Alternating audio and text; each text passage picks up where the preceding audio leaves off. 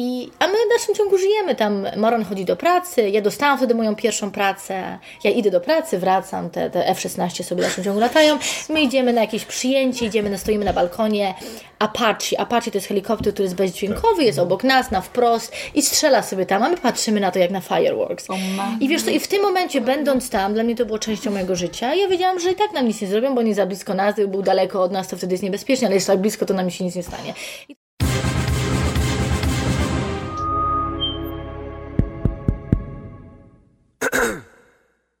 Historia mojej emigracji.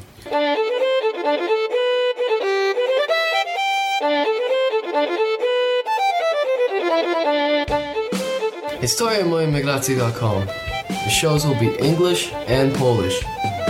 Please subscribe i zapraszamy do słuchania.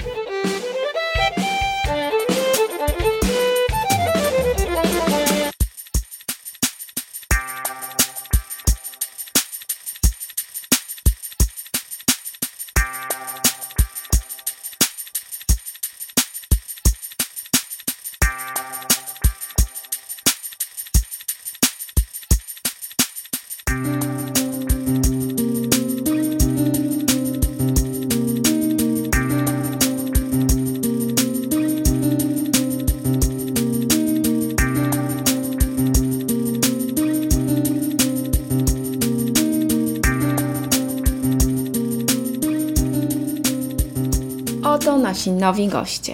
Poznajcie Basię i Marwana. Polkę i Palestyńczyka. Dwie osoby o szerokich horyzontach, wierzące w wykształcenie i zdobywające je w różnych krajach i na przeróżnych uniwersytetach. We dwoje mają kolekcję doktoratów i dyplomów magisterskich w ilości wystarczającej dla paru rodzin. Zdobywanie kolejnych najwyraźniej sprawia im przyjemność. Trakcie swoich wspomnień przeprowadzili nas przez Polskę, Egipt, Palestynę, Izrael, Turcję, Stany Zjednoczone i naszą poczciwą Kanadę. Nawet nie jestem pewna, czy wymieniłam wszystkie. Jedne kraje im się podobały, inne nie. W jednym nie chcieli zostać, w drugim nie mogli, w jeszcze innym wojna przekreśliła wszelkie plany. Umówiliśmy się na zwykłe spotkanie i wspomnienia. Poczęstowano nas historią wyjętą z filmu przygodowego. Jest to historia absolutnie niezwykła, musicie jej posłuchać.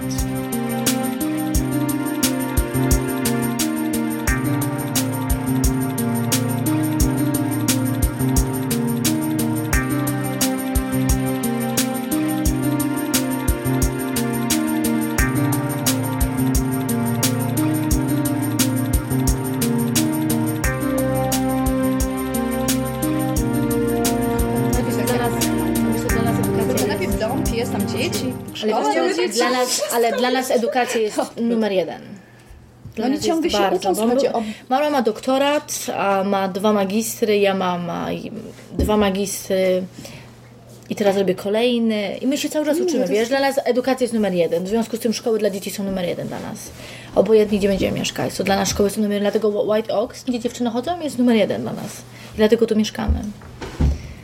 My będziemy się całe życie uczyć. Prawdopodobnie jak skończę szkołę, to wtedy umrę. To nie kończy Uwielbiam, uwielbiam, uwielbiam się uczyć. Ja takich ludzi nie rozumiem. Prawda? Ale ja, wie, wiesz co, ja byłam w szkole, teraz byłam w klasie, też jest skomplikowane, dlatego że ja nie chciałam żadnego Wrocławia, żadnej Akademii Rolniczej, którą pierwszą skończyłam. E, Ja chciałam studiować medycynę. I ja jestem urodzona w 70. Może nie mówmy o datach. Wiesz, że ja jestem najmłodsza. Ale to fajnie. Co to nasze dzieci są młodsze? E, I wiesz co, i nie dostałam się na studia, dlatego że mój, mój rocznik jest rocznikiem, który jest wyżu demokratyczny, demokra, demokratycznego. I wybrałam Poznań ze względu na to, że cała moja, moja, moja rodzina jest cała lekarzy i dentystów. I wszyscy skończyli studia w Poznaniu. Ja też powinnam kończyć studia w Poznaniu. Jak składam dokumenty na, na medycynę, z 10 tysięcy studentów, które składało aplikację, tylko dostało się 60. I ja byłam 61. 60 osób? Ja byłam 61 pod linią i szlak trafił mnie, bo ja powiedziałam, to ja czekam rok i ja nic nie robię. I to był Poznań, a moja mama powiedziała, nie, nie czekasz rok, idziesz na inne studia. I widziała moje dokumenty bez wiedzy mojej i złożyła we Wrocławiu na Akademię e, Rolniczą na żywienie człowieka. I to była taka możliwość, ponieważ e, zdałam egzamin na Akademię Medyczną i miałam wszystkie te wyniki, że zdałam ten egzamin, tylko się nie dostałam na to różna sprawa. I przyjęli moje, moje dokumenty bez egzaminów wstępnych. Tam było chyba sześć tych egzaminów wstępnych z fizyki, z chemii, z biologii, z języka i kupę, kupę innych rzeczy. Ale przyjęli moje dokumenty. Ja mnie poinformowała cztery dni przed, że jestem na innej akademii, żebym pojechała do Wrocławia, tu mam mieszkanie, wszystko mi załatwiła i wynajęła mi mieszkanie, bo ja nie mieszkałam w akademiku. I wynajęła mi mieszkanie i to był pokój. I powiedziano, to już za cztery dni zaczynasz. A, I jak tam pojechałam, to się okazało, że w tym mieszkaniu, w którym ja miałam wynają, wynajęty już pokój, mieszkał już jakiś chłopak. I ten chłopak nie było, bo był poinformowany, że on wraca, nie wiadomo czy on wraca, bo skończył magistra, zaczyna doktorat, od września ją przyjedzie, może we wrześniu przyjdzie, może przyjdzie w październiku. Mm, I było powiedziane, że on jest z Palestyny i, i ja byłam przerażona, no bo przecież z Polski nikt żadnego Arabów nie zna. I, I on pojawił się faktycznie w październiku. I to był koszmar wielki. Ja płakałam, ja powiedziałam mamie, mamo, ja nie chcę mieszkać z żadnym terrorystą. No bo ja, ja jednak uczyłam się tej historii, my jakoś nie wiem. Moi rodzice bardzo nie lubią Izraela, mają problem. Znaczy mój tata ma jakiś tam większy problem z Izraelem i on bardziej za Palestyną, moja mama to w rybka i była. Natomiast ja jakoś z punktu widzenia historycznego i jak mój nauczyciel wykładał historię, to raczej byłam że Palestyńczycy są terrorystami i koniec. I, I jakoś tu mam Palestyńczykiem mieszkać, to było tragiczne. Ja płakałam mamie, mama wyciągnij mnie stamtąd, tego domu, ja nie, nie mam zamiaru z nim mieszkać. No ale jakoś tak miesiąc czasu, dwa, trzy, cztery, sześć chyba to zajęło, że zaczęłam z nim rozmawiać, jakoś to... Ale długi czas to był mój bardzo dobry kolega. Ja miałam bardzo dużo... Chłopaków w tamtym czasie, bardzo dużo. Natomiast Marlon był zawsze moim kolegą. No to już nie będziemy się wgłębiać, tak? Fajny był akurat. E, I, I tam mieszkaliśmy w tym, w tym domu. Ja mieszkałam w tym samym w tym pokoju przez rok czasu. Mara mieszkał w pokoju obok i właścicielka tego mieszka, w domu mieszkała w innym pokoju. I później po roku czasu w sumie było za ciasno nam, bo byłam, bo cały czas było, że ta właścicielka tego domu miała na myśli, ten, że Marwan nie jednak nie, nie przyjedzie kończyć doktoratu i przyjechał. I ja się przeprowadziłam do mieszkania obok i tam mieszkałam już kolejne 4 lata, aż do skończenia studiów. I Marwan do skończenia jego studiów, czyli doktoratu, też mieszkał 4 lata w tym, w tym mieszkaniu, czy mieszkaliśmy obok. I to 4 lata, 4-5 lat w sumie. Ja skończyłam moje studia, pierwsze studia, moje drugie studia skończyłam, Marian skończył jego doktorat. Ja skończyłam moje dok- y, inżynier, bo jestem inżynierem. Skończyłam moje studia inżynieryjskie, poszłam na moje studia magisterskie na żywienie człowieka. W tym samym czasie poszłam na moje drugie studia magisterskie na Akademię Ekonomiczną. Skończyłam handel zagraniczny i stosunki międzynarodowe. Moran skończył jego doktorat. W momencie, kiedy oboje skończyliśmy te studia, no to już byliśmy a, powiedzmy zaręczeni i tam już moi rodzice, wszystko było ok. Jest jakieś tam jeszcze historia obok tego wszystkiego, ponieważ a, ja mam w rodzinie bardzo dużo księży i oni są w hierarchii kościelnej bardzo wysoko postawieni. Ja zawsze myślałam, że to jest jakiś większy problem, bo moi rodzice są bardzo religijni. Mój tato chodzi do kościoła, całe swoje życie chodził Co niedziela, chyba nigdy w życiu nie opuścił mszy w kościele, za wyjątkiem jak był mnie w Kanadzie. Natomiast myślałam, że jest większy problem będzie z moim tatą. Z moją mamą jakoś tak nigdy nie widziałam problemu. I z księżmi, które mam w rodzinie, bo oni są bardzo wysoko postawieni. Jeden jest we Włoszech, a i kilku jest dosyć wysokich biskupów y, w Polsce. Natomiast nie było. I tylko była kwestia, że moje dzieci powinny być katolikami. To tylko oni mi tak prosili. No i ja nie miałam koś- e, ślubu kościelnego, miałam tylko ślub cywilny, który był we Wrocławiu z ośmioma osobami. Nawet nie planowałam rodziców zaprosić, bo ja bardzo nie lubię ślubów i tym bardziej żadnych a, przyjęć obok. I zaprosiliśmy tylko osiem osób tu we Wrocławiu i ja miałam białą suknię, wszystko i te rodzice zdjęcia byli? byli, ostatecznie przyjali. A powiedzieli, że oni mi nie darują tego. Ale ja nie miałam. Nie, nie, nikt nie był. Tylko byli nasi znajomi. Moi rodzice przyjechali w ostatnim dniu, nawet nie informując mnie, że przyjadą. Przyjechali. Natomiast miałem białą suknię, wszystko było tak jak w restauracji, bo jakieś malutki, trzy godziny. I mam zdjęcia, wszystko, że był ślub, tak więc mam jakiś dowód, że, że jednak mam.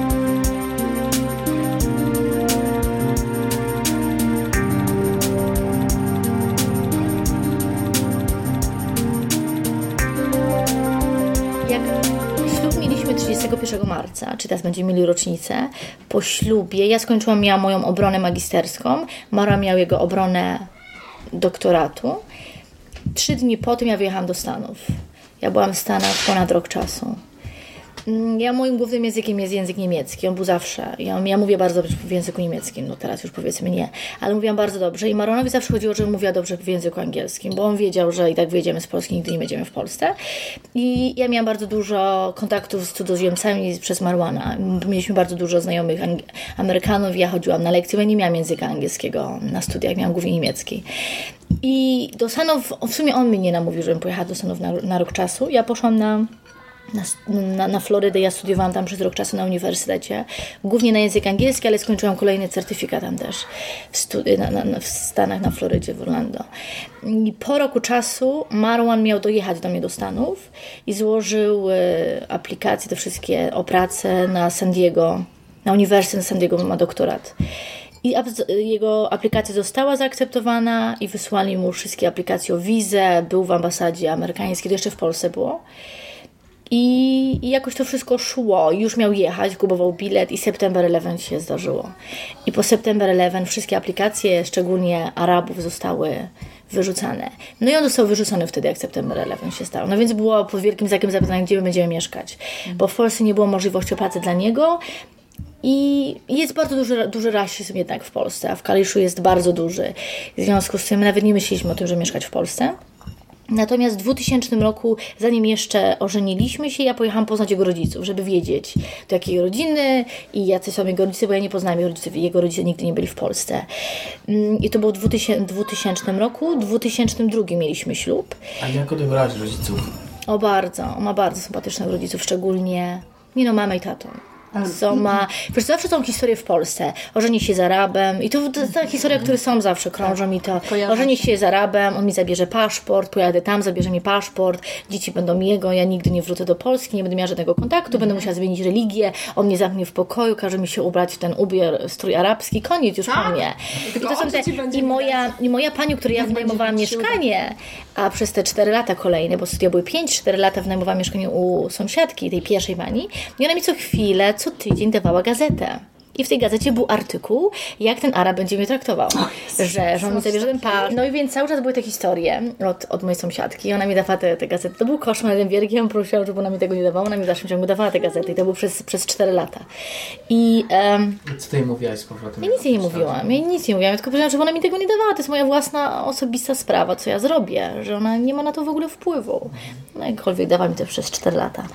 Um, i pojechałam, żeby zobaczyć. Nie, to nawet nie to, że chciałam się przekonać, że faktycznie co w tych artykułach jest, co jest to nieprawda. Egipt, tak? Przeprowadzili się do Palestyny. Jak ja tam byłam w 2000 roku, to jego rodzice byli w Palestynie już od dwóch lat wcześniej. Czyli Izrael. Od 9, nie, w Palestynie. W 98 roku w Gazie. Oni wybrali, mieli do wyboru albo Jerozolimę, bo tam są dwie części. Jest strefa gazy i jest West Bank. I oni wybrali, że chcą się osiedlić w Gazie. Bo wtedy było bardziej otwarte, więcej było organizacji międzynarodowych. Jego- tata pracuje dla ambasady duńskiej. I, Duńskiej? i, i, ta, I ta jego a, konsulat duński był bardzo dużo reprezentowany w ga- strefie gazy. I on tu wybrał to. I oni tam mieszkali. I w 2000 roku, jak tam pojechałam pierwszy raz, to my byliśmy w Jeruzalemie, byliśmy w Betlejem, po całym Izraelu jeździliśmy, zobaczyć. W międzyczasie mieliśmy zobaczyć jego rodziców, którzy mieszkali w Gazie od dwóch lat. Musiałaś chodzić w chustce? Nie, nie, nie, absolutnie. Tam osoby chodziły w mini, tam na, na plaży chodziły w bikini, tam wszystko normalnie było, jak w Europie. W ogóle niczego takiego nie było, co pokazywali w telewizji. Ja sama, bo to było w grudniu, to więc było zimno. Jak Ja nie byłam. Ja byłam przerażona samym Izraelem. I ja Izrael bardzo źle odebrałam wtedy, dlatego że ja przejeżdżałam przez olbrzymie checkpoints, było strasznie dużo żołnierzy uzbrojonych, bardzo dużo było a, tanks, czołgów, było bardzo dużo. Ja to bardzo źle odebrałam. Poza tym ja nie mogłam wyjść z tego lotniska. Ja miałam bardzo duże sprawdzanie bagaży przez chyba 3 godziny, zanim wyszłam z tego lotniska, bo ja od razu powiedziałam, gdzie jadę. I ta osoba, która po mnie miała przyjechać, nie przyjechała, to był jakiś Duńczyk, on był konsulatem w, w ambasadzie duńskiej, on miał mnie odebrać z lotniska. Maro wtedy nie mógł dojechać do Tel Awiwu, żeby mnie odebrać, dlatego on miał mnie odebrać. On się spóźnił, bo coś mu się stało na autostradzie, samochód mu się popsuł, sp- spóźnił się trzy godziny. A mnie szlak trafił, bo ja już byłam spóźniona, bo za bardzo długo mnie sprawdzali. A potem ja siedziałam sama na lotnisku i bo to bardzo dużo jest security, które krąży na lotnisku. Oni co chwilę koło mnie siedzieli, bo oni nie wiedzieli, dlaczego ja nie wyszłam z tego lotniska. I oni siedzieli obok mnie, ja siedziałam obok nich i był koszmar jeden wielki. I ja wtedy miałam komórkę z sobą, ale jakoś, nie wiem, ta polska komórka nie działała tam. I ja nie mogłam się zorientować, dlaczego ja nie mam roamingu, ja nie mogłam się skontaktować z nikim. Ja to w ogóle tam płakałam i mówię, Boże, to teraz w ogóle ja mam się dostać do domu, ja nawet nie wiem, gdzie ja jestem. I to był koszmar jeden wielki. I potem w końcu ten Tuńczyk przyjechał, przeprosił mnie, bo miał, mm, popsuł mu się samochód na autostradzie i odebrał mnie. No i oczywiście wtedy był Marwan i ten crossing point był koszmarny, też znowu mnie sprawdzali przez kolejne dwie godziny. Strasznie to wyglądało, normalnie jak na wojnie, te, te wszystkie... Czyli West Bank jest całkiem oddzielony negatywnie. Nie, to wiesz, to idziemy z Izraela, który jest, y, graniczy z West Bankiem, graniczy ze strefą gazy i jedziemy do strefy gazy, czyli jest y, crossing point, który się nazywa RS i on jest koszmarny w tamtym czasie. To jest, Ten crossing point działa dopiero od roku czasu, bo wcześniej było normalnie, nie było nic.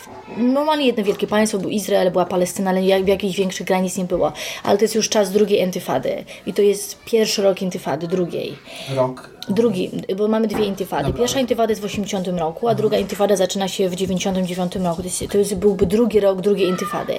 I to się zaczyna, i to w związku z tym oni jeszcze raz budują te wszystkie checkpoints, wszystkie żołnierze są na każdym, na każdym punkcie granicznym z Izraelem i z Palestyną. I to jest ten, jeden z większych punktów z Izraelem e, i Palestyną, to jest ten Erez. Erez jest dopiero budowany i on wygląda strasznie. I on jest, a, są te wszystkie druty kolczaste i my przyjeżdżamy. Ten facet ma bardzo, bardzo duży samochód, kuloodporny, bo to jest z konsulatu. No więc przejechaliśmy przez to, ja pokazałam mój paszport, przeszliśmy przez to. Ja byłam tak zdenerwowana, bo ja, ja w życiu żołnierzy nie widziałam, że to nie widziałam czołgów. Gdzie ja w Polsce widziałam takie rzeczy? I ja nie powiedziałam, że jestem tutaj na trzy tygodnie, przyjechałam na trzy tygodnie, ja powiedziałam, że na dwa tygodnie. I oni mi napisali na tym paszporcie dwa tygodnie. Ja dopiero potem sobie zdałam sprawę, mówię, Boże, i co teraz mam zrobić, jak jest napisane dwa tygodnie? A Mara mówi, no będziesz musiała tam wrócić. No więc po tych dwóch tygodniach faktycznie wróciłam na ten po- checkpoint, znowu z tymi żołnierzami, musiałam się tłumaczyć przez pięć godzin, dlaczego ja tu jestem trzy tygodnie, nie dwa tygodnie. To było też koszmarne przeżycie.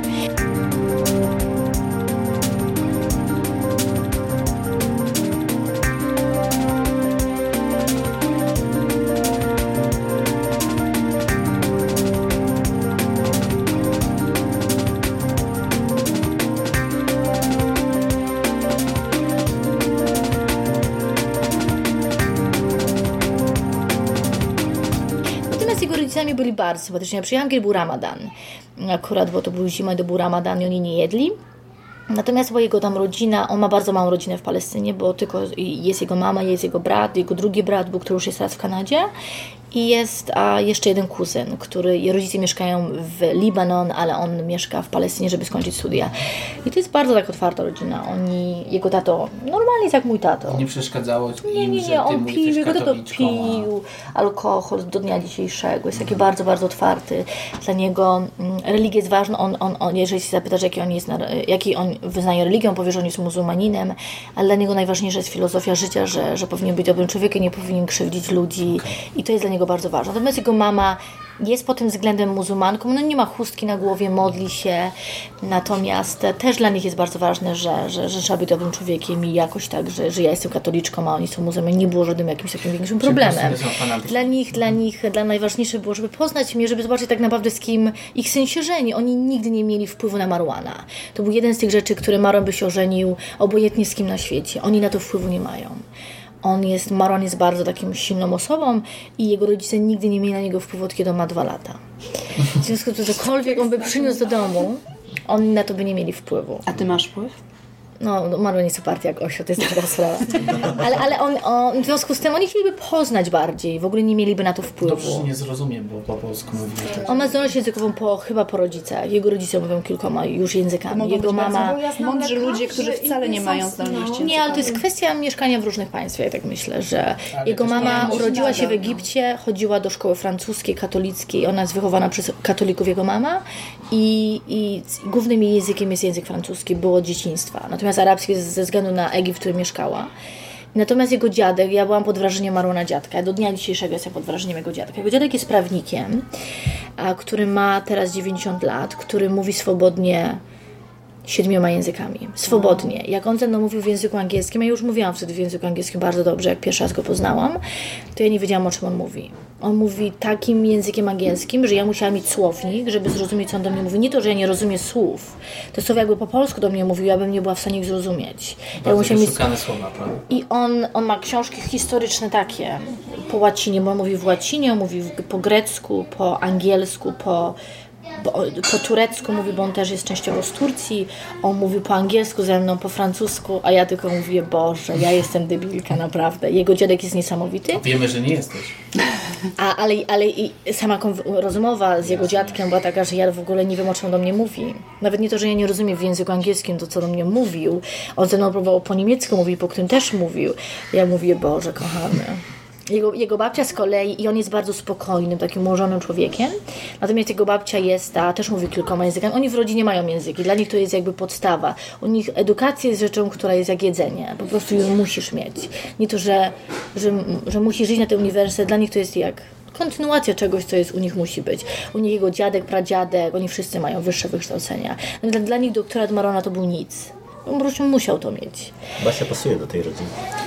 I a, jego, z kolei jego babcia jest śmieszna. Jego taka babcia jest bardzo nerwowa, y, szalona. Ona, z, ja pamiętam jak pojechałam, Adaś miał dwa latka, pojechałam tam. To był ostatni raz, kiedy byłam w Egipcie. To jego babcia, Marwana babcia ma 90 lat teraz. Grała z piłkę, zadała się w nocy o 12 w nocy. W mieszkaniu grali w piłkę nożną. A ja mówię, Boże, kochany. A jego dziadek, który jest prawnikiem i ta jego babcia, która jest świrnięta. Ona jest tak energiczna i, i no, no niesamowita babcia. Oni Się, mają się świetnie uzupełniają.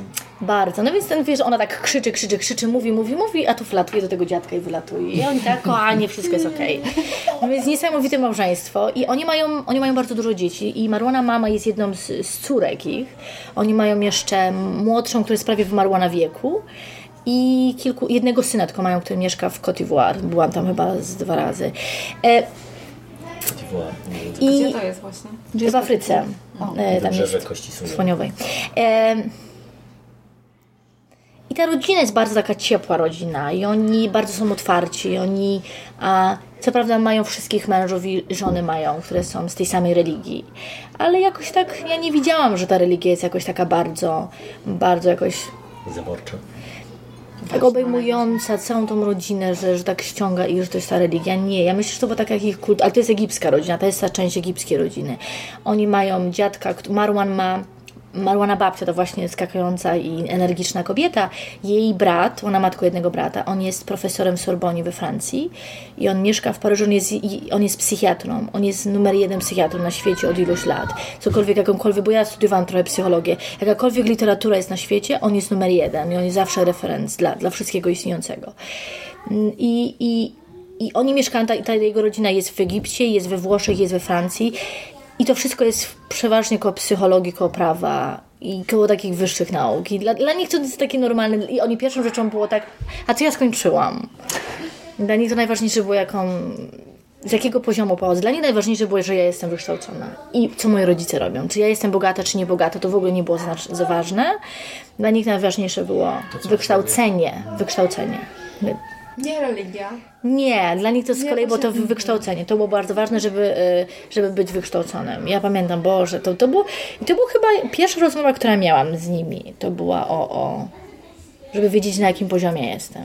To było chyba dla nich, dla, ja tak myślę, do dnia dzisiejszego to było ich, dla nich najważniejsze.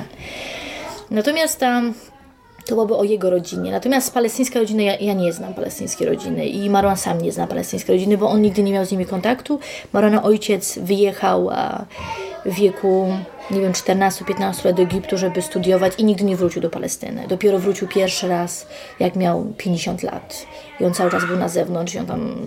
I oni nie mają kontaktu z tą rodziną palestyńską. W związku z tym, jeżeli oni nawet mieszkają w Gazie, oni nie, nie mają kontaktu z rodziną palestyńską. No więc Marona się zapytasz, jakiej on jest narodowości. Oni mają to, nie wiem, we krwi, że on musi powiedzieć, że on jest Palestyńczykiem. I, i on jest z tego dumny, że jest Palestyńczykiem, chociaż ja naprawdę nie wiem, jakie on ma połączenie z tą Palestyną. On nigdy tam nie był, on się tam nie urodził, on nie ma żadnej tam rodziny.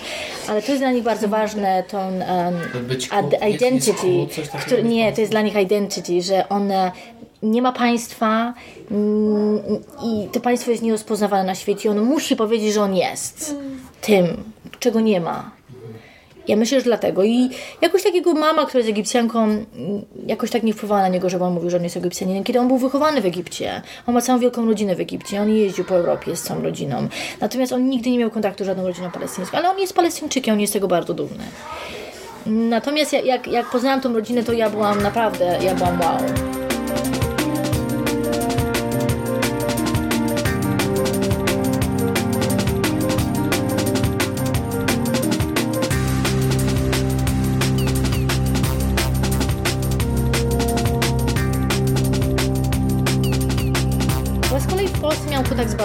Rodzinami jakoś tak nigdy nie byłam pod, pod wrażeniem. Dla, dla mnie edukacja jest bardzo ważna, i, bo moi rodzice też skończyli wykształcenie, moja mama, mój tato nie. Ale ja uwielbiam się uczyć. Ja od kiedy byłam, moi rodzice a z kolei mi mówili idź sobie na, do pub, idź sobie do jakiegoś, na jakieś a, urodziny, a, idź na jakąś a, dyskotekę. A ja nie, ja mówię nie, bo chcę czytać książkę. Ja nigdy, nie, moja, moja mama brała mnie z domu, zawoziła mnie do, na dyskotekę gdzieś i zostawiała mnie tam i siedziała 4 godziny przed i mnie zabierała do domu. I powiedziała, ty musisz wyjść do ludzi, bo ja nie chcę, żebyś ty siedziała i się uczyła. Bo ja skończyłam studia, moje, moje, nie studia, moją szkołę średnią, a jeżeli tutaj w Kanadzie 100%, to ja skończyłam 100%. Ja miałam a, z czerwonym paskiem i ja wszędzie mogłam iść. Tylko w Polsce są te egzaminy wstępne, to jest coś innego. Natomiast moje, moje pierwsze a, studia inżynieryjskie skończyłam y, z piątką to była i dostałam scholarship i dlatego poszłam na drugie studia i te drugie studia skończyłam ze scholarship z możliwością, żeby kontynuować doktorat, ale nie chciałam doktoratu. I dostałam trzy oferty na doktorat, żeby zrobić w Oslo jedno i żeby zrobić w Polsce, ale ja nie chciałam. Pojechałam do Stanów i, ta historia w Stanach, że Marwan był, e, nie mógł skończyć, a nie mógł skończyć, a nie, nie mógł dostać pracy na San Diego, w San Diego, na uniwersytecie i dlatego nie było... September 11, Tak, tak, tak. I jak to się właśnie... Jak I to było tak, Maram powiedział, to co teraz robimy. Ja jestem w Stanach, a Maram jest już w drodze do domu, do rodziców, bo wiedział, że już ta Palestina nie wyszła, że Stany nie wyszły i wraca do domu, bo on nie widział rodziców od czterech lat. Czy trzy lata nie widział rodziców. I on wrócił do Palestyny, no bo w Polsce nie ma żadnej pracy, my próbowaliśmy znaleźć dla niego pracę, nie było takiej możliwości. Na uniwersytecie nie było możliwości zostania, bo on nie ma paszportu polskiego i nie ma pozwolenia o pracę. Natomiast mimo tego, że wzięliśmy ślub, on jakoś tak nie może, e, nie ma takiego prawa w Polsce, żeby dostał paszport, nawet jeżeli się ożenił z Polką. I wraca on do Palestyny, ja jestem w Stanach. Ja wróciłam ze Stanów w, grudniu. Ja mówię, no to co teraz robimy? Ja jestem w Polsce, on jest w Palestynie. I ja dojechałam do Palestyny, to jest intifada, jest środek intifady. Są czołgi, są wszystko, jest wojna, oni się strzelają. To jest 2000, 2000 chyba trzeci. 2003 rok, ja decyduję się 14 lutego, ja przylatuję, był kupiony bilet, ja wylądowałam w Izraelu 14 lutego, walentynki. Ja jadę do tej gazy i to było olbrzymie dla mnie, to, ale już wiedziałam, że to są czołgi, że to są F-16, Arafata, budynek, cały jego biuro jest obok Marona rodziców w bloku, bo Marona rodzice mieszkali w bloku. I ten F-16 bombarduje to wszystko. I, i te F-16 są tam na, na, na porządku dziennym przez pierwszy rok, jak tam mieszkamy. F-16? I to jest ten wielki samolot, który myśli, to są te wielkie, takie olbrzymie. Te, a i te F-16 non-stop bombardują ten budynek, bo mieszkamy tam, nie, nie siedzimy w pokojach, bo tam są szkła, żeby te szkła nie waliły się na nas, no więc mieszkamy, a jego rodzice mają bardzo duże mieszkanie w bloku, które ma jakieś 400 metrów kwadratowych. I my jesteśmy pomiędzy, pomiędzy tymi pokojami, jakimś tam korytarzu w całą dzień i noc. I to jest koszmar dla mnie, bo ja już szaleję, bo nie mogę wyjść z tego domu F-16. Moja mama płacze przez telefon, dzwoni do mnie, ile ludzi umarło. A ja wiem, bo ja mam F-16 na cały dzień, czołgi, żołnierze na dole są. A i tak śpię. A i na, na, najśmieszniejsze z tego wszystkiego jest, że ty jesteś tam. Moja mama dzwoni, panikuje, dziecko mi umiera, dziecko jest na wojnie, moja mama panikuje non-stop, dzwoni do mnie, ma w dalszym ciągu polską komórkę. I, a my w dalszym ciągu żyjemy tam. Maron chodzi do pracy, ja dostałam wtedy moją pierwszą pracę. Ja idę do pracy, wracam, te, te F-16 sobie w dalszym ciągu latają. My idziemy na jakieś przyjęcie, idziemy, na- stoimy na balkonie. Apache, Apache to jest helikopter, który jest bezdźwiękowy, jest obok nas, na wprost i strzela sobie tam, a my patrzymy na to jak na fireworks. I wiesz, to i w tym momencie, będąc tam, dla mnie to było częścią mojego życia. Ja wiedziałam, że i tak nam nic nie zrobią, bo nie za blisko nas, był daleko od nas, to wtedy jest niebezpiecznie, ale jest tak blisko, to nam się nic nie stanie. I to w zasadzie ten e, F-16, ten Apache był tak blisko, że w zasadzie można było go dotknąć z tego balkonu, bo Zdjęcia byliśmy... robiliście może? Wiesz, to nie robiliśmy zdjęć, ale po prostu patrzyliśmy, bo to jest codziennie. No więc po co robić zdjęcia, jak na drugi dzień naszym ciągu i tak będzie. Więc te czołgi są na dole. Żołnierze nie było tak bardzo blisko, bo oni, e, żołnierze izraelscy bardzo boją się wejść, bo oni się boją w ogóle jakichś walk takich z żołnierzami palestyńskimi i oni bardziej wolą siedzieć w czołgach, w Apache, w 16 niż tak Ja bić też się. bym tak wolała. No więc to było tak dziwnie, bo jedziesz e, taksówką, a przed tobą właśnie F-16 zbombardował tą taksówkę. No więc nie było wiadomo, czy można jechać tą taksówką, czy nie. Ja sobie chodzę do pracy, bo to nawet nie mam blisko. I to ja jestem... e, Nie ma dużo cudzoziemców tam wtedy, bo to jest środek intifady i może jest tych cudzoziemców, nie wiem, stu Gdzie pracowałaś? w jednym budynku pracowałam w UN. I, i w tym budynku y, y, pracowałam w organizacji, która pierwsza była połączona z ONZ-em i to była organizacja, która zajmowała się pomaganiem dzieci, które mieszkają, które mają problemy psychologiczne ze względu właśnie na to strzelanie, ze względu na zabicie 16, rodziców, 16. ze, ze względu na wszystkie t, y, traumatyczne doświadczenia. Ja, ja, I my pracujemy z tymi dziećmi. Ja nie jestem psychologiem i ja tam zostałam zatrudniona ze względu na moje e, żywienie człowieka, e, żeby też pomóc ze względu, bo był jakiś projekt, żeby też e, popatrzeć na sposób żywienia tych dzieci w tych kampach. Natomiast ja, moim zajęciem było głównie zarządzanie tymi projektami, żeby, dostali, żeby dostać pieniądze z, ze Stanów i tak dalej. I ja pracuję z Moim dyrektorem jest clinical psychologist e, i on jest bardzo, bardzo jednym z bardziej znanych e, clinical psychologist na świecie. Ja z nim jestem przez 4 lata w tej organizacji i on zrobił ze mną magister e, z psychologii. Ja mam clinical psychologist magistra i on ze mną zrobił tego. On mnie uczył codziennie, dziennie mi dawał takie książki z psychologii, abnormal psychology, clinical psychology, child behavior psychology, wszystko mam z psychologii. Ja zrobiłam z nim przez 4 lata całą tę psychologię. Normalnie mogę zrobić z dzieckiem, które ma problemy, ja mogę z nim zrobić session, bo ja z nim robiłam to przez 4 lata. Nie mieliśmy takie specjalne te, e, therapy rooms, te dzieci wchodziły do tego therapy rooms i my robiliśmy obserwacje, jak te dzieci zachowują. I były naprawdę w złym stanie te I dzieci. te dzieci były w strasznym stanie, no więc ja, ja byłam też odpowiedzialna za to, żeby dawać tym dzieciom zabawki. I te zabawki były takie specyficzne zabawki. My kupowaliśmy tanki małe, te czołgi małe, kupowaliśmy helikoptery żołnierzy małe i dawaliśmy dzieciom te zabawki do zabawy. Ja pierwsze moje e, te sesje, to ja, ja płakałam, ja ryczałam, ja powiedziałam, ja nie mogę tego znieść. Ja nie miałam jeszcze wtedy moich dzieci. Marcia się wtedy jeszcze nie urodziła.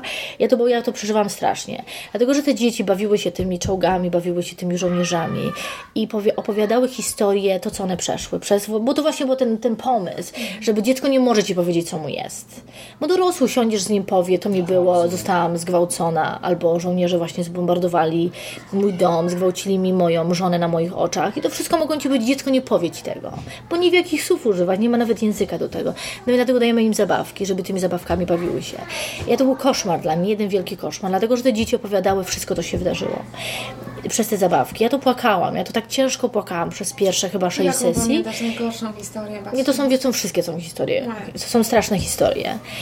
I, i, I to był koszmar. I, I ja powiedziałam, że ja bym chciała iść na coś innego. Ja poszłam na coś innego i to było z dorosłymi. I ci dorośli przychodzili, ja robiłam z nimi sesje i to było jakieś takie mniej takie dramatyczne. Bo jednak dorośli potrafią to powiedzieć jakoś tak mniej dramatycznie. Dzieci to było tragiczne. Z dziećmi to było tragicznie, nie mogłam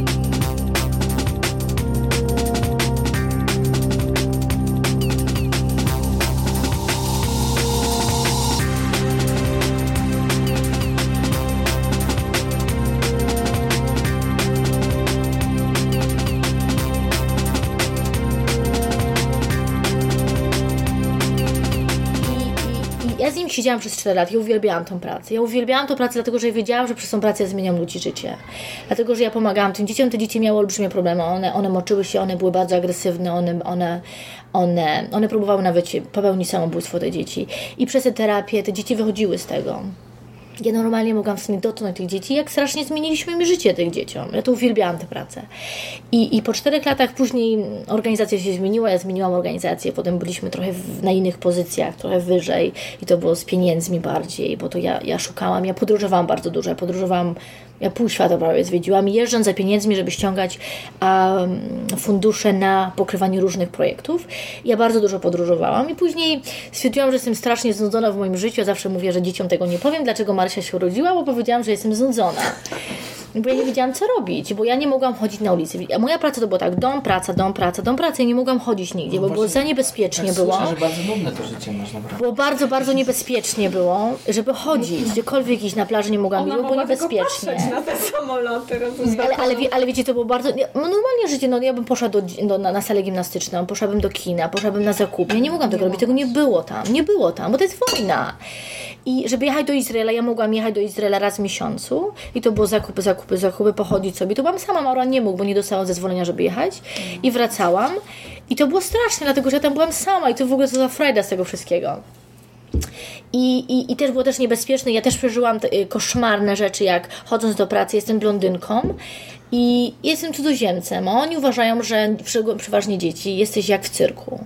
Oni cię atakują. Pamiętam pierwszy raz, jak szłam z pracy do domu, grupka nie wiem, 14 osób, dzieci w wieku 7 lat otoczyła mnie i prosiła mnie o pieniądze. Ja powiedziałam, że nie mam pieniędzy, że nie dam żadnych pieniędzy. I te dzieci zaczęły mnie dotykać, ja zaczęłam krzyczeć, policja przyjeżdżała i zaczęli się śmiać. Ja tam tego pory w ogóle już nie chodziłam, tu Maron już mnie woził do pracy. No to było bardzo blisko. A ja od tego czasu byłam, też miałam tromę, przeżyłam, że w ogóle, że dzieci mnie zaatakowały, jak dzieci mogły mnie zaatakować.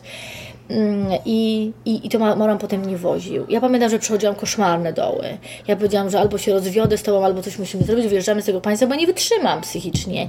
Ja jestem bardzo aktywną osobą. Ja uprawiałam bardzo dużo dyscyplin sportu. Ja miałam bardzo dużo znajomych i nagle ja ląduję w gazie, gdzie... Nie... Znowu, widzisz? Ja, ja ląduję w gazie, gdzie nie mam żadnych znajomych, ja ląduję w gazie, gdzie nic nie mogę zrobić, ja ląduję w gazie, gdzie nie mam nic. Ja nic nie mogę robić. Maron pracował wtedy na uniwersytecie, wykładał i pamiętam, że Raz po prostu chciałam wyjść sobie pochodzić, to była ósma wieczorem, założyłam kaptur, żeby nikt nie poznał, że jestem cudzoziemcem, że mam blond włosy. Założyłam kaptur, kurtkę zapiłam i sobie pochodziłam sobie po ulicy. Na drugi dzień Mauran poszedł do pracy na uniwersytet, Dean na uniwersytecie powiedział mu, proszę nie pozwól swojej żonie chodzić o ósmej wieczorem po ulicach. Nawet ja mówię, nie, to jest za dużo. I Mauran po tygodniu zrezygnował z pracy, powiedział, on też nie znosi, żeby ktoś mu się wtrącał w jego życie prywatne. I wtedy znalazł sobie inną pracę. Ale to też było koszmarne. To znaczy ja wiedziałam, że ja nic nie mogę robić i było strasznie. Na tym, co mówisz, że ty pracowałaś tam i nie mogłaś tego znieść. Ja sobie wyobrażam ludzi, którzy mieszkali Ale to jest ich kultura, ich życie, to jest sposób życia. Oni tak żyli. A ja jestem z Polski, wyjęta z mojej kultury osobistej, z mojej, z mojego tego, że ja mam całą rodzinę obok siebie, moich własnych rodziców, możliwość wyjścia. Ja wiem, że mogę wyjść, ja nie muszę wyjść, ale wiem, że mogę wyjść. Mama, mam już bardzo dużo znajomych, mam bardzo dużo moich ulubionych sportów, mam naukę, mam kupę uniwersytetów, mogę wszystko robić co chcę, mogę podróżować po całej Europie, bardzo dużo podróżowałam po Europie, no w ja byłam w szkole średniej, a nagle ja mam dom i pracę, dom i pracę, dom i pracę i koniec więcej. Ja powiedziałam do Marana, ja nie wytrzymam tak. Ja, ja, bo ja, albo ja się rozwiodę z tobą, albo wyjeżdżamy do Polski z powrotem. On nie mógł znaleźć pracy w Polsce, nawet nie była opcja, żeby wracać do Polski. I dlatego w sumie byłam w ciąży, bo ja powiedziałam, to ja muszę coś mieć innego w życiu. No i Marysi, Marysi tego nigdy nie powiem, że ja byłam w ciąży, bo byłam znudzona życiem. No i Marysia się urodziła. Dla mnie, dla mnie to, że byłam w ciąży było super, bo ja wy- pojechałam do Polski na rok czasu. Ja nie musiałam tam mieszkać. Widzisz, ja, ja uwielbiałam moją pracę. Uwielbiałam, że pomagam dzieciom, uwielbiałam, że pomagam Palestyńczykom, że uwielbiałam, że przynoszę pieniądze na, na super, super pro- projekty, które były robione dla nich. Ale z drugiej strony ja uwielbiałam jeździć do Polski. Ja nie chciałam wracać. Ja pamiętam, jak byłam w ciąży z Marysią. Marysia miała 8 miesięcy. Ja siedzę w Polsce 8 miesięcy po ciąży. Kiedy byłam 3 miesiące przed. Ja nie chciałam wracać. I, I potem wróciła, Marona mama zajmowała się dzie- y, Marysią, ja wracam znowu do pracy. Ale już było lepiej, bo już byłam tak ciężko, strasznie zajęta dzieckiem, pracą. Normalnie byłabym w Polsce, ja też bym nie, nie, nie wychodziła nigdzie, bo nie, nie miałabym czasu i siły. I to już potem była jakaś akceptacja tego sposobu życia. A, I to długo, bo mama była u mnie, mój tata powiedział, że nigdy tam nie pojedzie, bo on ma problem, że on by jakby pojechał do Izraela, zobaczyłby Żydów z pejsami, on by, że był za bardzo agresywny, żeby go do więzienia osadzili, powiedział, że nie pojedzie tam. Ja powiedziałam, uszanowałam super, ja do Polski jeździłam co trzy miesiące. Poza tym będąc, będąc w Palestynie, ja miałam tylko wizę turystyczną, co w związku z tym, co co trzy miesiące musiałam wyjeżdżać z Palestyny. I ja miałam super, bo ja cały świat zwiedziłam przez to, bo jeździłam do Polski, jeździłam sobie we wszystkich państwach na dwa tygodnie i to wszystko było pok- pokryte przez moją organizację. No więc uwielbiałam to. Ja uwielbiałam tą pracę, bo ja mogłam jeździć wszędzie. I ja brałam moje dzieci. I Marysia zawsze ze mną podróżowała. I, i później e, to już Marysia ma... A tak jeszcze zapomniałam o jednej rzeczy. Jak te Stany nie wyszły, ja jeszcze w dalszym ciągu jestem w Stanach. Maron już był rejected przez, e, przez, przez to, że September się wydarzyło. I Maron sobie powiedział, no co to teraz? A ja powiedziałam, ja nie chcę gazy. Jak będę w 2000 roku w Palestynie, ja powiedziałam, Maron, uwielbiam Twoich rodziców, ale ja nie mogę tu mieszkać. Ja nie będę się tutaj, ja nie zaakceptuję tego miejsca. I on wiedział to w 2000 roku, że ja nie zaakceptuję Palestyny. I on już jest w Palestynie w 2003 roku i wiedział, że nie ma innego wyjścia. No więc wtedy była emigracja albo do Australii, albo do Kanady. I on mi się zapytał, co chcesz, Australię czy Kanadę? Ja wybrałam Australię. E, Cały proces do Australii był bardzo długim procesem. My mieliśmy adwokata, wynajęliśmy adwokata, on zrobił nam całą aplikację. Adwokat powiedział, że tam jest jakaś linia za, te, za punkty, za edukację, za, za wykształcenie, za, za, za, za. Nie dostaliśmy wystarczającej punktów, ilości punktów. Nie dostali, nie dostali, nie dostali, nie, bo Australia nie była otwarta wtedy. A jak nie jest otwarta, to wtedy jakieś wymogi są wyższe. Nie dostaliśmy punktu, w związku z tym Au- Australia była skreślona. Została tylko Kanada. Kanada w tamtym czasie była otwarta dla każdego Palestyńczyka, który chce złożyć. I Marwan złożył. I, i, I ja wtedy byłam jeszcze w, na Florydzie i Mara mi wysłał pięć miast i powiedział, wybierz sobie jedno miasto. Ja chyba wybrałam wtedy mm, London i to był London, który był naszym wyborem. Wybraliśmy London, ponieważ ktoś mi za... A ja, poczekaj, wybraliśmy ten London, ponieważ ze względu na uniwersytet, The Western. Ze względu na uniwersytet wybraliśmy London. No i on jest w naszej aplikacji, wszystko jest i w Palestynie to jest wszystko robi się w Jeruzalem. I ten nasz prawnik powiedział, no to wasze papiery idą do ambasady kanadyjskiej, która była kolosalna jest w Jeruzalem. I, I tam jest 40 oficerów, którzy zajmują się całą tą a, aplikacjami a, e, do Kanady. My dostaliśmy najgorszego tego oficera. Ponieważ normalnie emigracja trwa 9 miesięcy. Ja jestem jeszcze w Stanach, gdy ja mówię, pojadę, wrócę, już jest Kanada, już nawet nie będę musiała za bardzo tam siedzieć w tej, w tej gazie. Natomiast my dostaliśmy naj, najbardziej leniwego pracownika w ambasadzie, bo zamiast 9 miesięcy zajęło mu 4 lata to zrobienie. I 4 lata jesteśmy w tej Palestynie, czekając za emigracją do Kanady. I cały czas Mara mówi, ale to wyjdzie, to wyjdzie, ale nasz adwokat nie ma żadnego wpływu na tego oficera. My nie wiemy, na jakim jesteśmy etapie. Poza tym jestem w Stanach, ja byłam w Stanach. Musieliśmy wysyłać... Um, odciski palców do FBI. FBI musiało wysłać do ambasady kanadyjskiej, że, że żadne- żadnego kryminału nie zrobiłam w Stanach.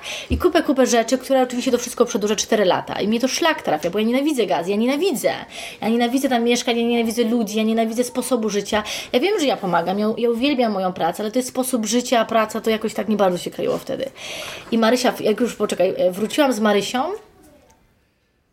to jest jakoś łatwiej. Moja praca, Daszym już pracuje dla UN, ja więcej podróżuję, cały czas podróżuję z Marysią, a Marłam podróżuje już ze mną, bo też ma inną pracę, która mu pozwala podróżować, oboje już trójkę podróżujemy. I za każdym razem, gdzie jesteśmy w hotelu, jesteśmy z dzieckiem i jesteśmy w trójkę, to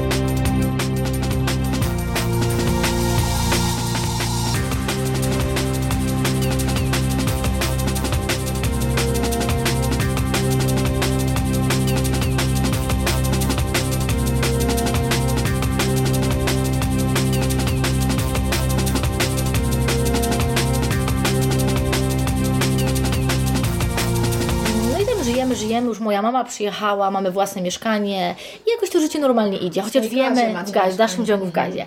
I w sumie jesteśmy tam 5 lat, 5 lat jesteśmy w gazie. Marysia, jeszcze Ada się nie urodziła, emigracja do Kanady wychodzi. I przyjeżdżamy do Kanady. Do London. Jesteśmy w London, lądujemy. Jakiś znajomy nas odbiera z lotniska. Jesteśmy u niego w domu przez pierwszy tydzień czasu. Szukamy jakiegoś, żeby wynająć mieszkanie. I szukamy pracy.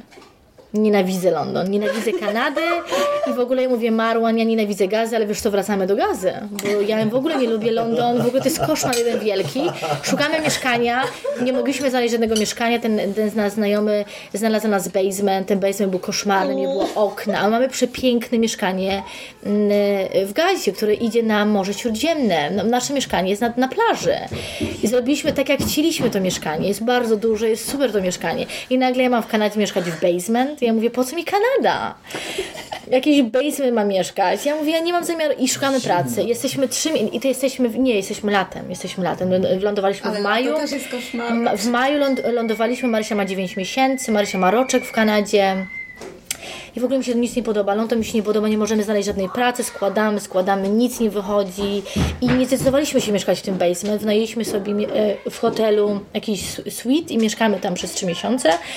E, ja mówię do Marwana, ja wracam. Ja nie mam zamiaru, ja, ja, ja jestem ta, która mówię do Marwana, ja nie chcę Kanady. Ja. Marwan tego nie mówi. Ja mówię, wracam. Ja wracam.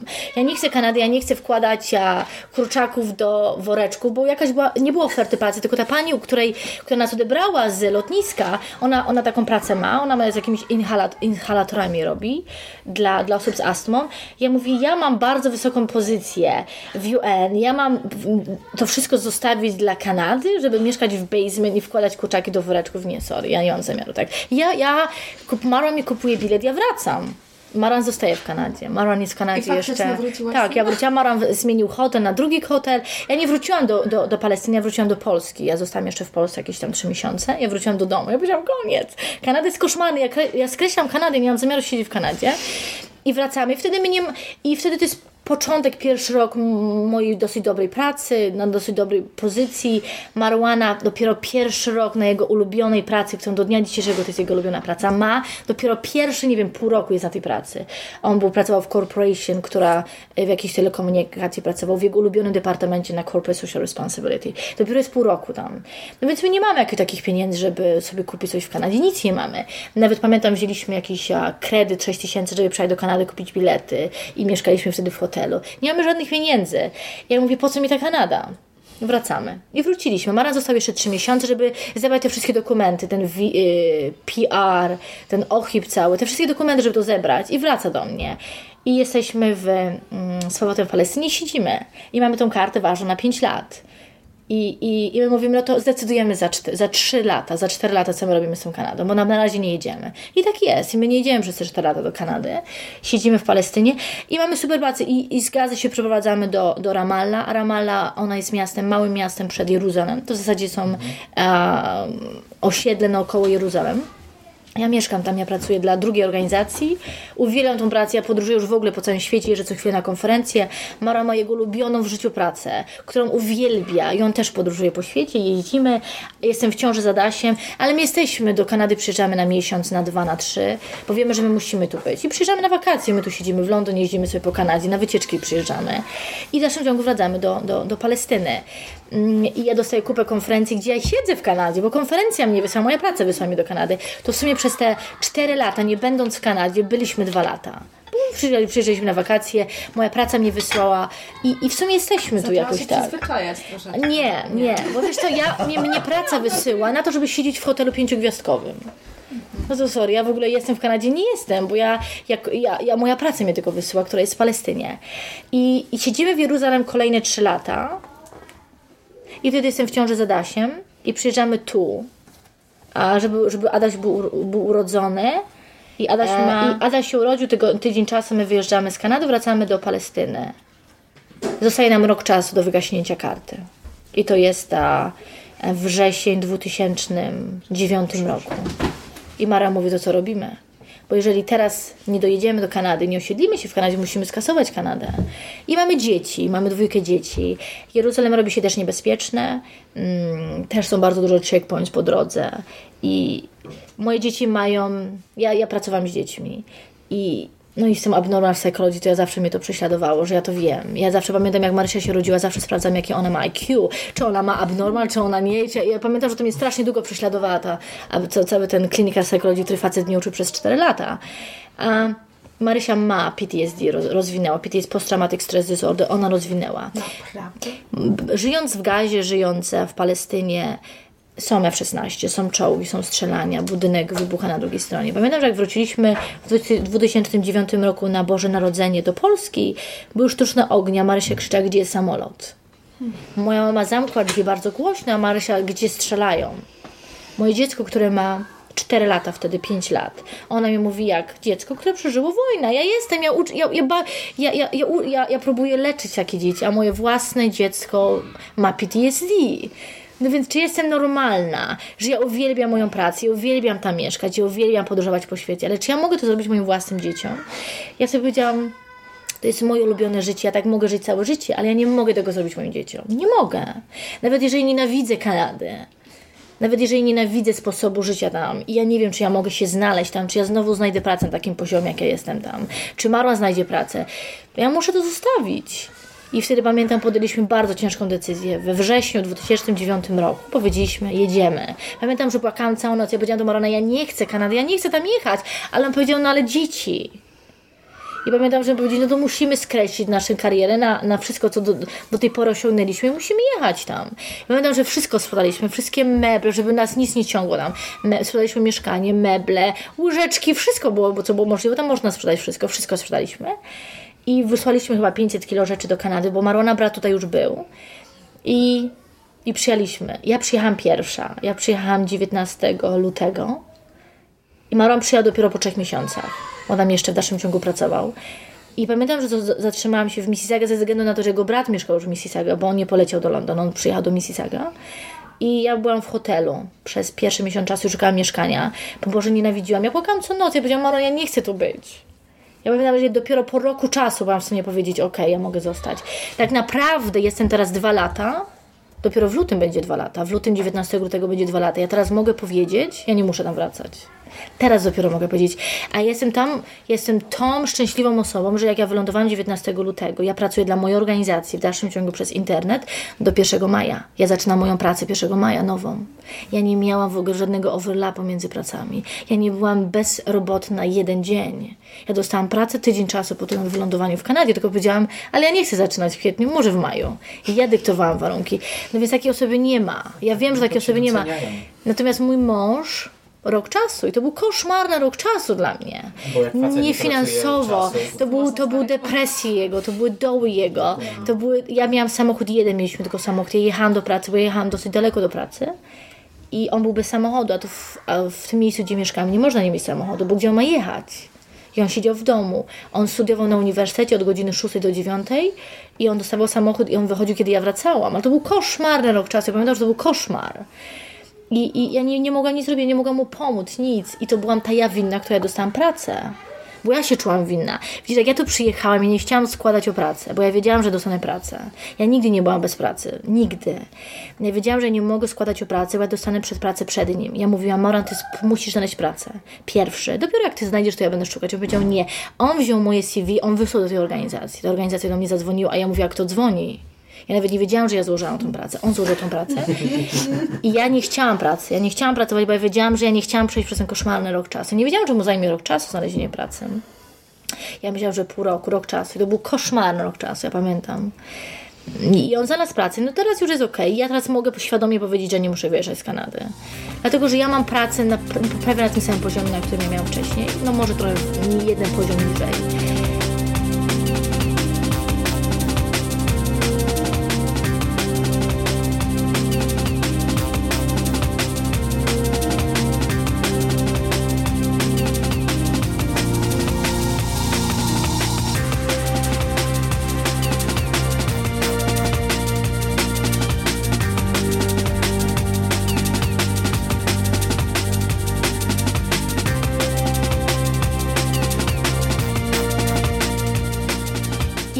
Sama. Ja tam byłam, ja uwielbiałam moją pracę, miejsce mieszkania. Byliśmy sami, nie mieliśmy znajomych, nie mieliśmy rodziny tam. Ja bardzo często latałam po to, żeby lecieć do domu, zobaczyć moich rodziców. Moi rodzice byli tam do, u mnie co 4 miesiące.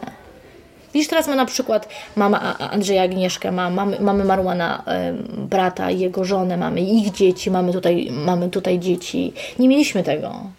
Ja teraz dopiero mogę świadomie powiedzieć nie, że nie muszę wierzyć z Kanady, ale nie, i tak nie uważam, że Kanada jest najlepszym państwem do mieszkania. Na czym polega Twoja praca? A, mm, ale która? Obecna. Wyżywasz się w niej. Po, podziel się trochę. Wiesz co, pra- pracuję dla mm, Junior Achievement Center Ontario. Junior Achievement to organizacja, która pracuje w 124 państwach. Ja pracowałam w dwóch innych państwach wcześniej dla tej organizacji, jakieś może 5 lat temu. Mm, I to organizacja, która uczy, co to znaczy biznes. Dla dzieci, które są w, w klasie 5, 6, 7, 8, 9, 10 do 12. Uczy ich, co to znaczy wartość pieniądza.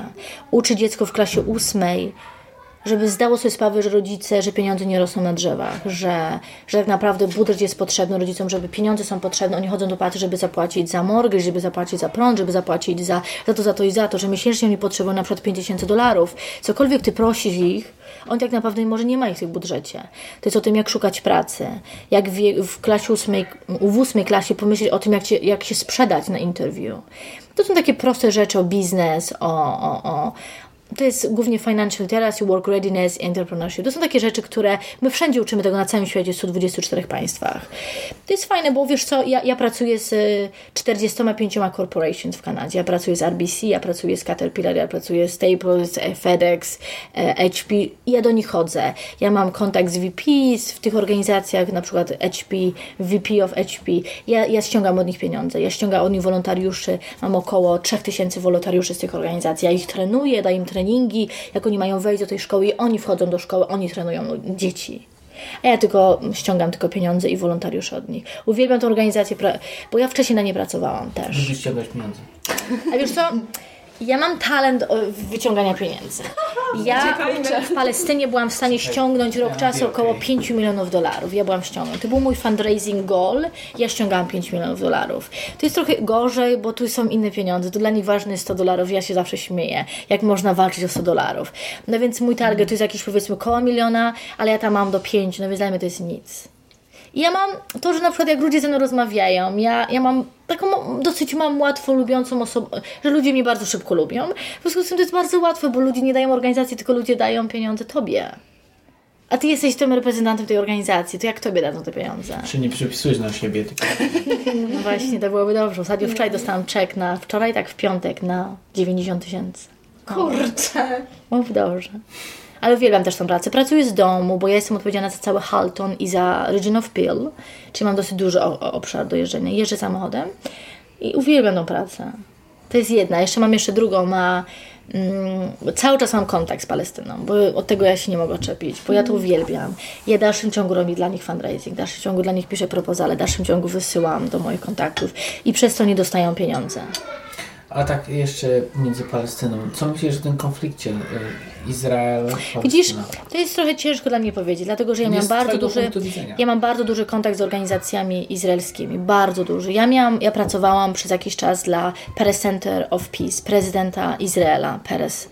A ja dla niego samego pracowałam przez jakiś czas. I przez to ja miałam możliwość takiego podróżowania, przez to Marła mógł ze mną podróżować, bo bez tego to nie byłoby możliwości dostawania mm, zezwolenia na przejście przez granicę. Ja mam bardzo dużo znajomości w uniwersytetach, w Tel Awiwie, w Warszawa, we wszystkich większych uniwersytetach. Ja z nimi robiłam badania, bo ja w tym ps- ps- psychologii, na, w departamencie, e, który badał dzieci głównie, to ze względu z punktu widzenia psychologicznego. Ja uwielbiam ich. Ale konflikt palestyńsko-izraelski to jest konflikt, który się nigdy nie skończy. To jest konflikt, który nie ma żadnego solution na końcu.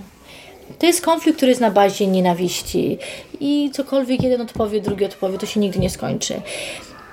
No wiesz, ja, ja, ja muszę mieć swoje bardziej e, lubić czy nie bardziej lubić. Mój mąż jest Palestyńczykiem. Ja byłam w Palestynie. Ja żyłam przez tyle lat. W Gazie czy żyłam a, w Ramallah tak naprawdę no, ta ziemia powinna być podzielona, jak, była, w- jak miała być w 68 roku na pół. Ona nie jest. A, a w sposób, jaki Palestyńczycy żyją, to nie jest do porównywania sposobem, którym żyją w Izraelu. Żydzi, Izraelczycy nie jest. Nawet Izrael, nawet sam Jeruzalem, stare miasto, które jest podzielone na cztery części, część arabska, żydowska, chrześcijańska, armeńska, arabska nie ma prawa być modernizowana. Oni mają ścieki, które idą całą ulicą, bo Izrael nie pozwala im modernizować. To jest ten sam sposób, jak oni robią całą okupację Palestyny. Nie pozwalają zrobić im nic i oni ich męczą i oni ich bombardują, a tamci oczywiście muszą odpowiadać na to, no bo człowiek ma taką psychikę, jaką ma. No więc dla mnie to nie jest równy konflikt. On nie może być równym konfliktem.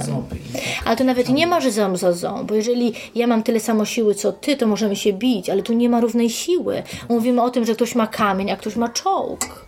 No i o jakiej my mówimy tu Co widzimy sile? Po prostu, że tu fruwają F-16, a tu jeden z kamieniem dla niego, nie? No oni nie mają wojska, Palestyńczycy. Dla mnie tu nie ma w ogóle mowy o żadnym konflikcie. Tu nie jest nierówny konflikt. Tu nie ma czegoś takiego. Oczywiście Hamas, ja nie jestem za Hamasem. Oczywiście, że nie. Oni robią co robią. Oni dzieci wkładają bomby i wyrzucają ich. Oczywiście nie. Ja za, za tym nie. Hamas był skorumpowany, to jest inna sprawa. Ja patrzę tylko z punktu widzenia zwykłych, śmiertelnych ludzi, dzieci, które na tym cierpią. Ale z drugiej strony też. My też mamy e, żydowskie dzieci, które są blisko granicy z, z Palestyną. One też cierpią. One też przechodzą te same rzeczy, co palestyńskie dzieci. Dokładnie to samo. My tylko mamy na górze debilnych polityków, którzy walczą. Która ta sprawa się nigdy nie skończy. Czyli nie zależy na pokoju, tak? Tym, Nie, nie, ale to wiadomo, że nie zależy na pokoju. Izrael chce taką sytuację, jaka jest, żeby w dalszym ciągu dostawać fundusze ze wszystkich państw, głównie ze Stanów, żeby w dalszym ciągu być. A Hamas dokładnie to samo, co Izrael chce. Chce być sytuacja, jaka jest, że jest konflikt, bo konflikt daje im władzę. I pieniądze. Nie, nie, ta sytuacja się nigdy. Marwana rodzice w dalszym ciągu mieszkają tam. Oni teraz pojechali do Egiptu, bo oni mieszkają pół roku w mm, Gazie, pół roku w Egipcie, teraz są w Egipcie. Mają przyjaciół. jest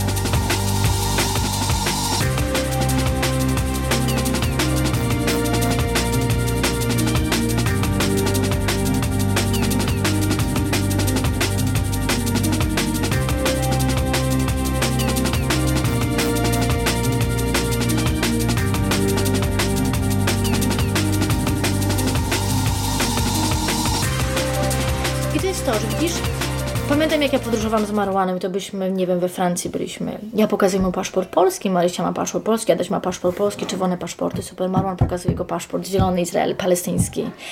Automatycznie security. Wszyscy jesteśmy otoczeni. Przecież to jest nienormalne traktowanie ludzi. Pamiętam, to jest koszmar jeden wielki. Mara zawsze mówi, to idź pierwszy, to w razie czego to ty przejdziesz, a mnie będą męczyć. Ale tak jest, ponieważ on jest palestyńczykiem, on ma paszport palestyński. A tutaj jak? Jak go tutaj A wiesz, to on nie, nie, nie podróżuje, on nie ma napisane na twarzy, że jest No, palestyńczykiem. nie ma, ale w pracy czy, czy gdziekolwiek. Nie, nie, nie, już, to już nie.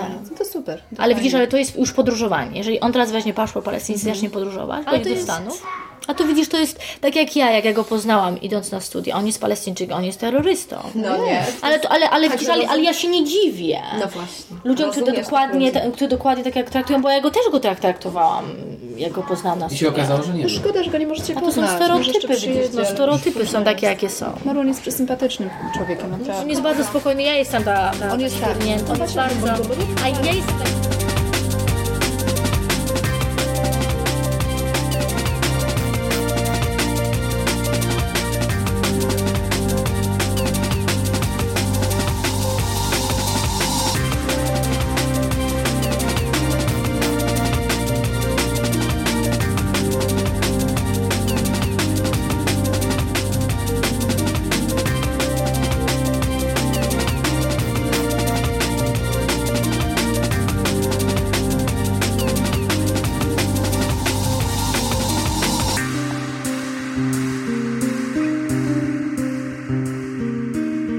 Zapraszam do następnego odcinka, w którym poznamy Marwana. Na razie.